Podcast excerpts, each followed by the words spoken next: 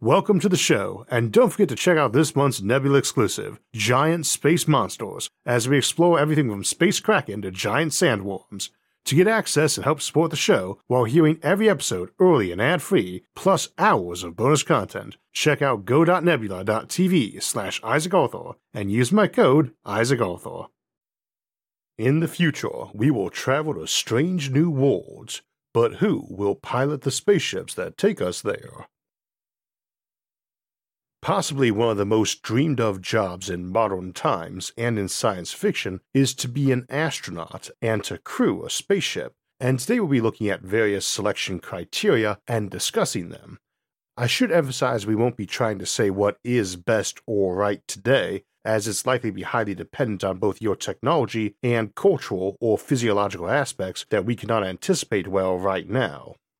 We know what the big ones are for nowadays, Every astronaut is expected to have a degree in something relevant, typically STEM fields, and a lot of professional experience in that field. Extensive background as a pilot is appreciated, especially on experimental vehicles as a test pilot, but that's likely to drop away as a major consideration. Nowadays, every spaceship flight, even of a reusable spacecraft that's flown before, is essentially an experimental one, and your crew is rarely more than a handful of people. Down the road, a crew of dozens or hundreds or even hundreds of thousands is not going to require piloting skill as a major criteria for astronauts in general, any more than a chef's background would matter for roles beyond ship's cook. When you only have a crew of three or four, or maybe a bit more, everyone has to wear a bunch of different hats. And so, one thing you're looking for is a knack for quickly picking up some skills. But the reality is, if you're picking smart folks who are decently diligent and you have tons of resources, you can bring in a good instructor and see which astronaut might be interested in obtaining that skill, who also isn't completely overloaded with other hats yet. That goes away after a while too, when your ship's commander, doctor, and pilot don't all have to check 50 other job boxes between them, and many of those boxes need to be checked twice for redundancy, a primary and their backup or relief. In the short term, if you're looking to be an astronaut, get a degree in STEM, hit the gym daily, get your pilot's license, and max out your basic life skills catalog like it was merit badges in the Scouts. Also, join the Scouts. 20 of the men who flew to the moon, landing or not, were Boy Scouts. And as of 2022, 41 of those selected as NASA career astronauts were Eagle Scouts. I cited that statistic to my wife when making the case that my sons and daughter should join the Cub Scouts. I remember looking over the expanded merit badge list they have nowadays since I was a kid, and at first thinking it was spilling out a bit beyond scout skills to more general life skills, and I could make a case for and against a lot of that expansion, but it definitely does apply to space. Space is big, a lot bigger than Earth, and down here we need all those life skills and more and there's more of space, so we need all of those in space. Eventually, down the road, if it happens here, unless AI or other technology might eliminate it, we will need it up there too. That's a bit broad for our purposes today, though, so I thought we might narrow in on some classic examples. And one of those is the notion that crews should be all one gender, typically male, though the reverse has been suggested too. And the main reason given being that on average, women use less food and oxygen than men do, so that you could generally send four gals for every three guys on the same supplies. One of the flip side arguments on that, or using people of low weight, is muscle requirements. A spacesuit is a lot of weight, low gravity or not. Those typically mass as much as a person and retain that inertial mass. For my part, I do not expect food, water, air, or spaceship mass to be real limiting factors on space travel, and the same reasoning then applies to suggestions like picking a crew who were all the same height and chest and inseam, so they need less redundant gear. Same spacesuit for each of them, and you only need one backup, not one for each crew member. Almost from the outset, though, space has been desired to be inclusive, famously for all mankind. So while you can make cases for this or that parameter that might genuinely work better by excluding or standardizing, the working principle has been to seek to walk around that, not toward that. Ultimately, there's also the practical long term need that pushes for mixed gendered crews, and that is that unless you're planning to colonize space with clones, you need to be putting families or potential families on board those ships. This is less the case for short term exploration missions, but Robert Heinlein tackles the idea in his 1961 novel Stranger in a Strange Land. And for the story, it proposes that the first mission to Mars with an eight man crew should instead be four men and four women, and concludes they should all be married to one other member of the crew, though the novel definitely explores non traditional relationships. I don't think Heinlein is proposing this as the best option, considering the fate of the crew, but the idea generally goes that married men are more stable anyway, and that two years on a cramped spaceship is going to be rough on folks if they're married and left their partner behind, especially if they are all people on board they're potentially attracted to. In that book's case, the space agency that sends the first Mars mission on board the ship Envoy is selecting crew, and Michael Brant wants to be selected.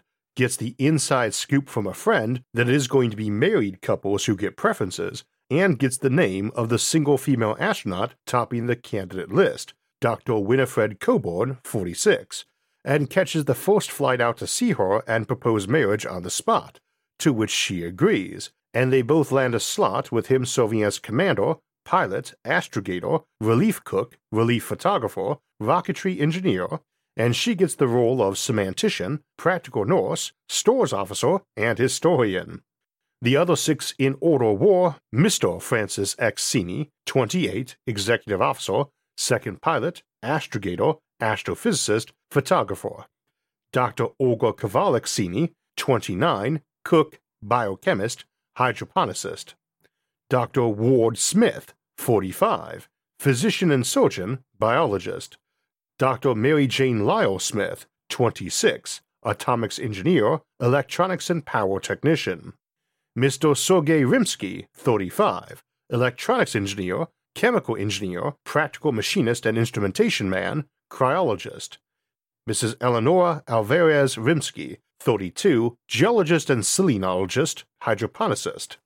We can certainly debate how important each of those roles are and if any are missing. Heinlein wrote the book almost a decade before the moon landings, and the context of a long duration mission, not a three day stay.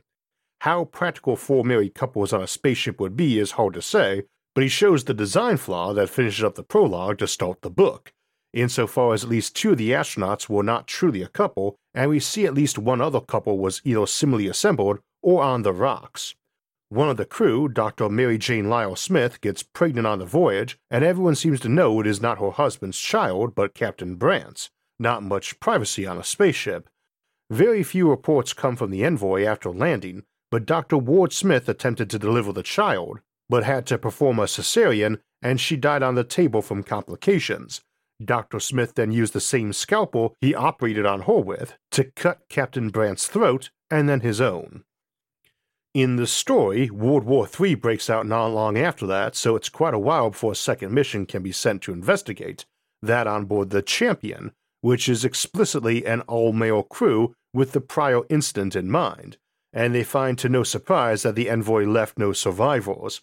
Then they find out to their surprise there actually was one survivor, that baby, and that Mars was thoroughly inhabited already. Needless to say, it is a fictional situation, not experimental evidence, but it raises a lot of the crew selection considerations. One of those that does come up is if the crew should be on birth control while on a Mars mission or some other long journey where resupply and help is hard to offer. Families on ships is a tricky and touchy subject at a lot of levels. For those who remember Star Trek The Next Generation, one of the big differences from the original series is that the Starship Enterprise has not just married couples, which we do see in the original series, including a wedding performed by Captain Kirk, but also families on board the Next Generation ship. Children on board a Federation starship is something that initially really irritates Captain Picard, and it's not hard to see why. Early on, there's a constant insistence that Starfleet is not a military, in spite of having all the trappings and rules of one, plus ships and guns, and that its mission is exploration. If the Enterprise is anything to go by, any single season of its voyages makes it clear to me that having civilian bystanders on board, let alone children, is beyond criminally negligent. They seem to have caught on to that by the time Voyager came out, and Deep Space Nine, as a frontier outpost with families on board, made more sense having kids. The type of mission and its duration seem important in that sort of decision, of course, and one could see how for any short term mission it wouldn't matter as much While for a longer term mission, it is a bit of a big deal, and an even longer term mission, it's an even bigger deal as you might need kids to replace your crew. One can make the case that any mission that requires future crew members be children not yet born is on somewhat shaky ethical grounds, especially on a smaller ship where there might be just a few dozen crew and a child born to that group has fewer life options than a medieval village, including the ability to run away. And while crew might have very impressive qualifications themselves and likely pass a lot of those on to their kids, you do need to keep in mind that if your crew is barely up to the task and composed of the best of the best, Generation 2 might really struggle. And simply adding a teacher and a relief teacher to the crew slots is no guarantee that all those kids are going to have the right stuff. The right stuff and the cream of the crop is, of course, our guiding policy these days, even if what that right stuff is can be very debatable. But those standards should loosen as we need more people in space and get more experience with space.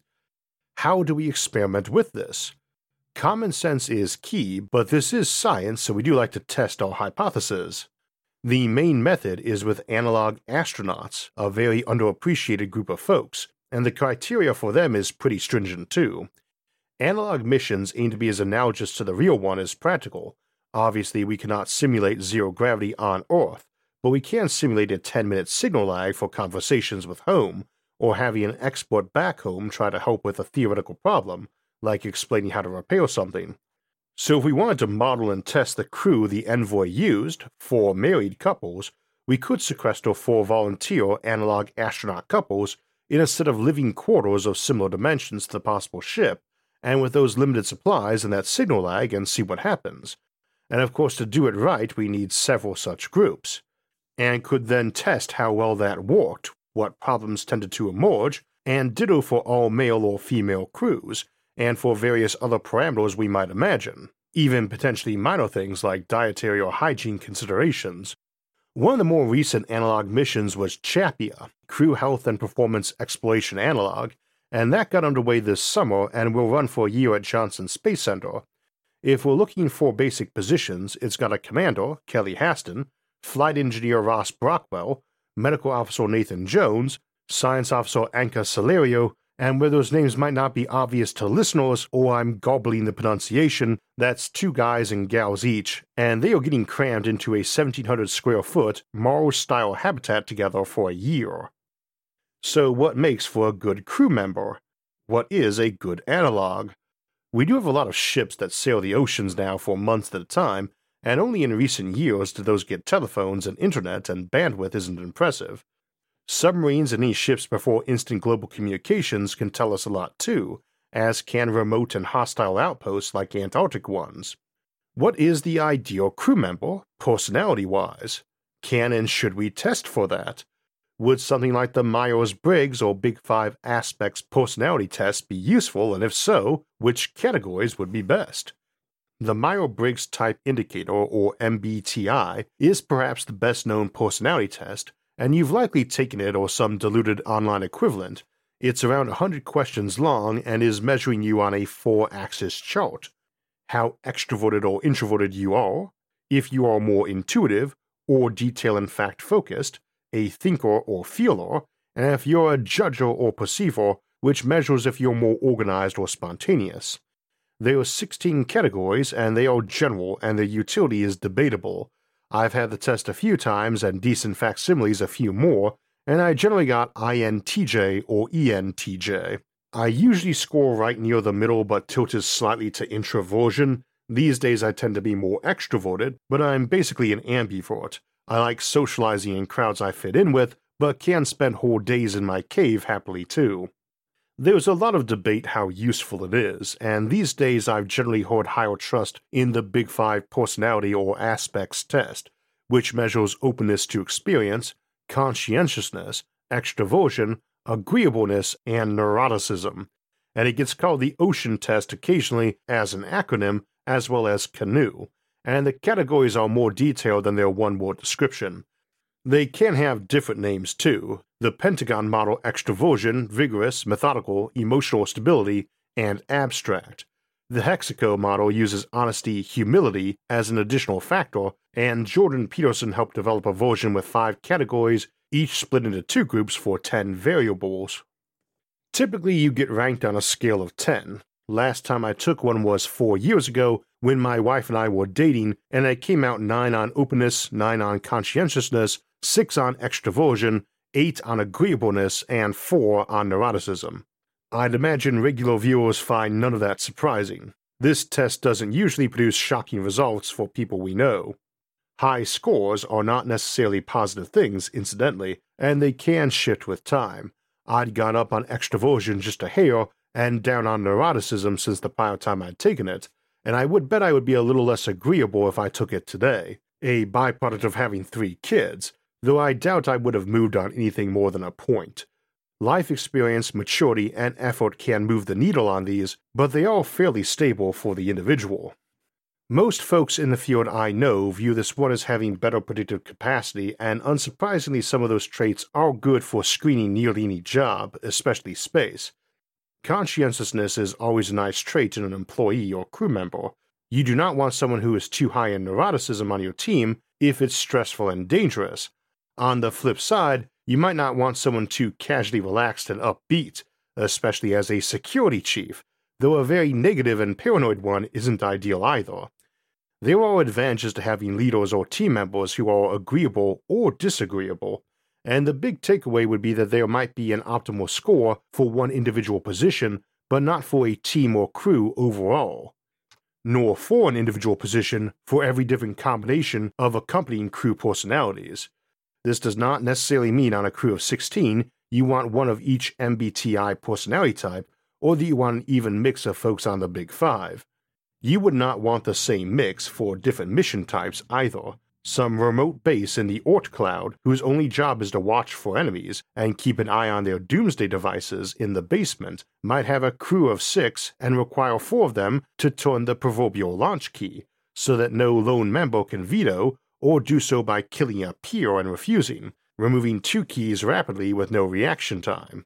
This is very different from the environment of some freighter or trade vessel or the crew of a space cruise ship. Critically, this is also a measure of personality, not anything else. It's not IQ or a measure of skills. But there might be occasions where a less skilled crew member with a better suited personality is handy.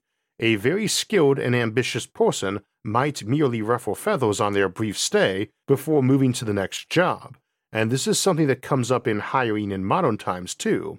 A good resume sounds handy, but a lot of folks follow the strategy that the best employee is the one who comfortably meets the minimum needed skills but does not much exceed them, thus is not bored to death or leaving as soon as they find a better job. It's also something we discuss here a lot in terms of AI, Never make one smarter than the job requires without a human operating it.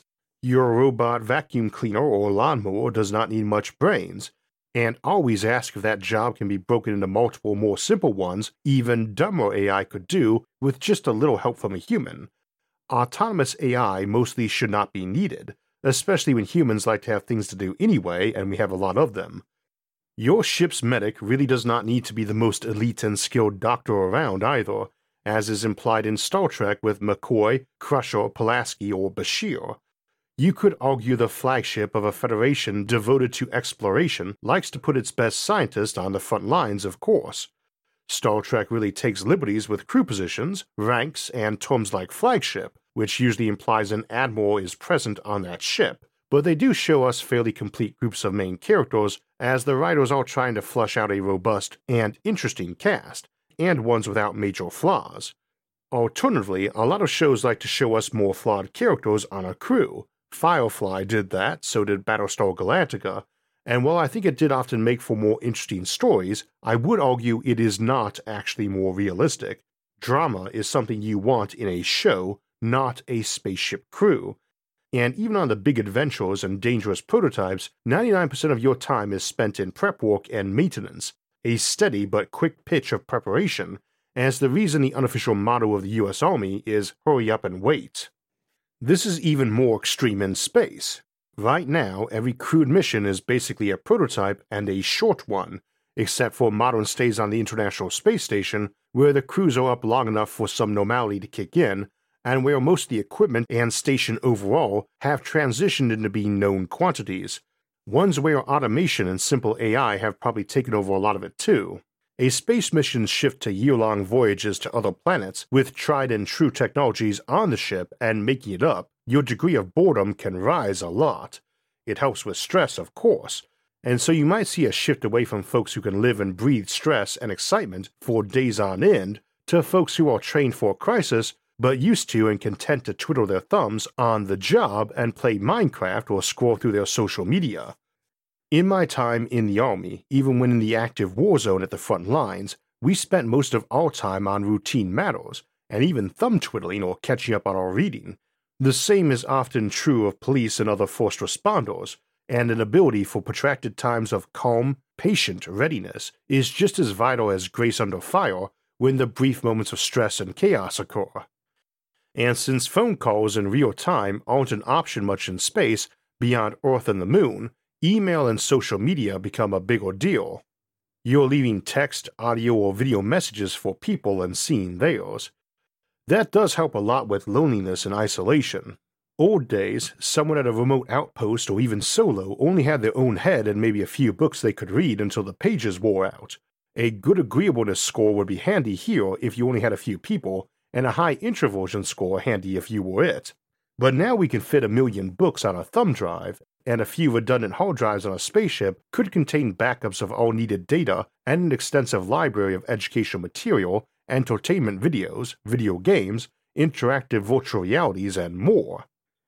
And yet, in the future, the right stuff for a spaceship crew might become a willingness and desire to be on board, first and foremost, because those voyages will be long, and especially on something like an interstellar freighter or ARC ship, where your passengers might be frozen if the trip was too long for them to want to endure, the most important trait of a crew member would just be able to be willing to be on that ship for years and able to remain sane and happy for that voyage, or at least stable and reasonably content. Imagine it's your job to be the pilot of a Gardener ship, stopping every century to offload passengers at a new world and take on raw materials, or a space freighter hauling iron and aluminum from the mines of Epsilon Eridani back to the nascent and material hungry Dyson swarm emerging back here. You've got a lot of spare time to be jogging up and down the mile long corridors of the ship, or around its habitat ring, or writing that novel you always wanted to work on, or having a family, which is the basic idea behind generation ships and Gardener fleets anyway. And if ships have long journeys like that, odds are you have kids on board who learn the family trade, or have folks get off at every stop looking for a change and openings for that wide eyed young person waiting to see the stars. One of the neat things about the future is the criteria to be on a spaceship crew will keep widening. You won't need perfect vision, but even if you did, we'll have corrective surgery. You won't need to be as fit as an athlete, but if you did, we'll probably have procedures and protocols for that too, you may not need to be good at reading tech manuals because the future might have very good augmented reality instructions that will rapidly and intuitively walk you through the piece of equipment better than a manual, and the process of maintaining and fixing it when needed. You learn it easier and don't need to know it as much. As I like to say, the point of technology is to be able to have your cake and eat it too, or in this case, serve on board a spaceship crew.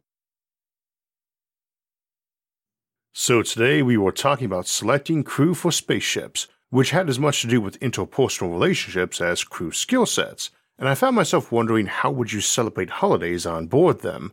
What's a Christmas tree look like in zero gravity, and what does a holiday calendar look like on board a spaceship moving relativistically between planets with different calendars? Selecting gifts for others is likely to be just as tricky as now, but you can rarely go wrong with a gift meant to improve someone's day. And for a lot of us, that day includes listening to podcasts or audiobooks. And a nice set of Raycon everyday earbuds offers top notch audio quality in a compact, wireless, and durable format.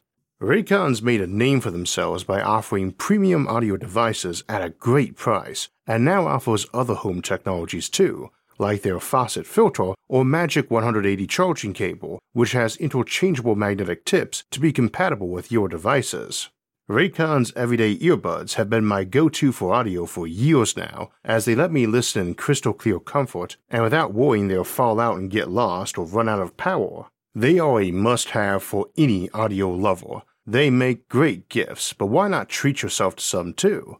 They are limited time bundle deals that you get a discount buying some for gifts and one for yourself. They offer easy and free returns, free shipping, and buy now, pay later options.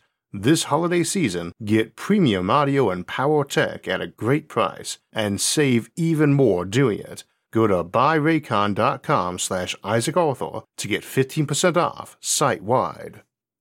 So that will wrap us up for today, but we're just getting started for December, and we have a lot of episodes this month.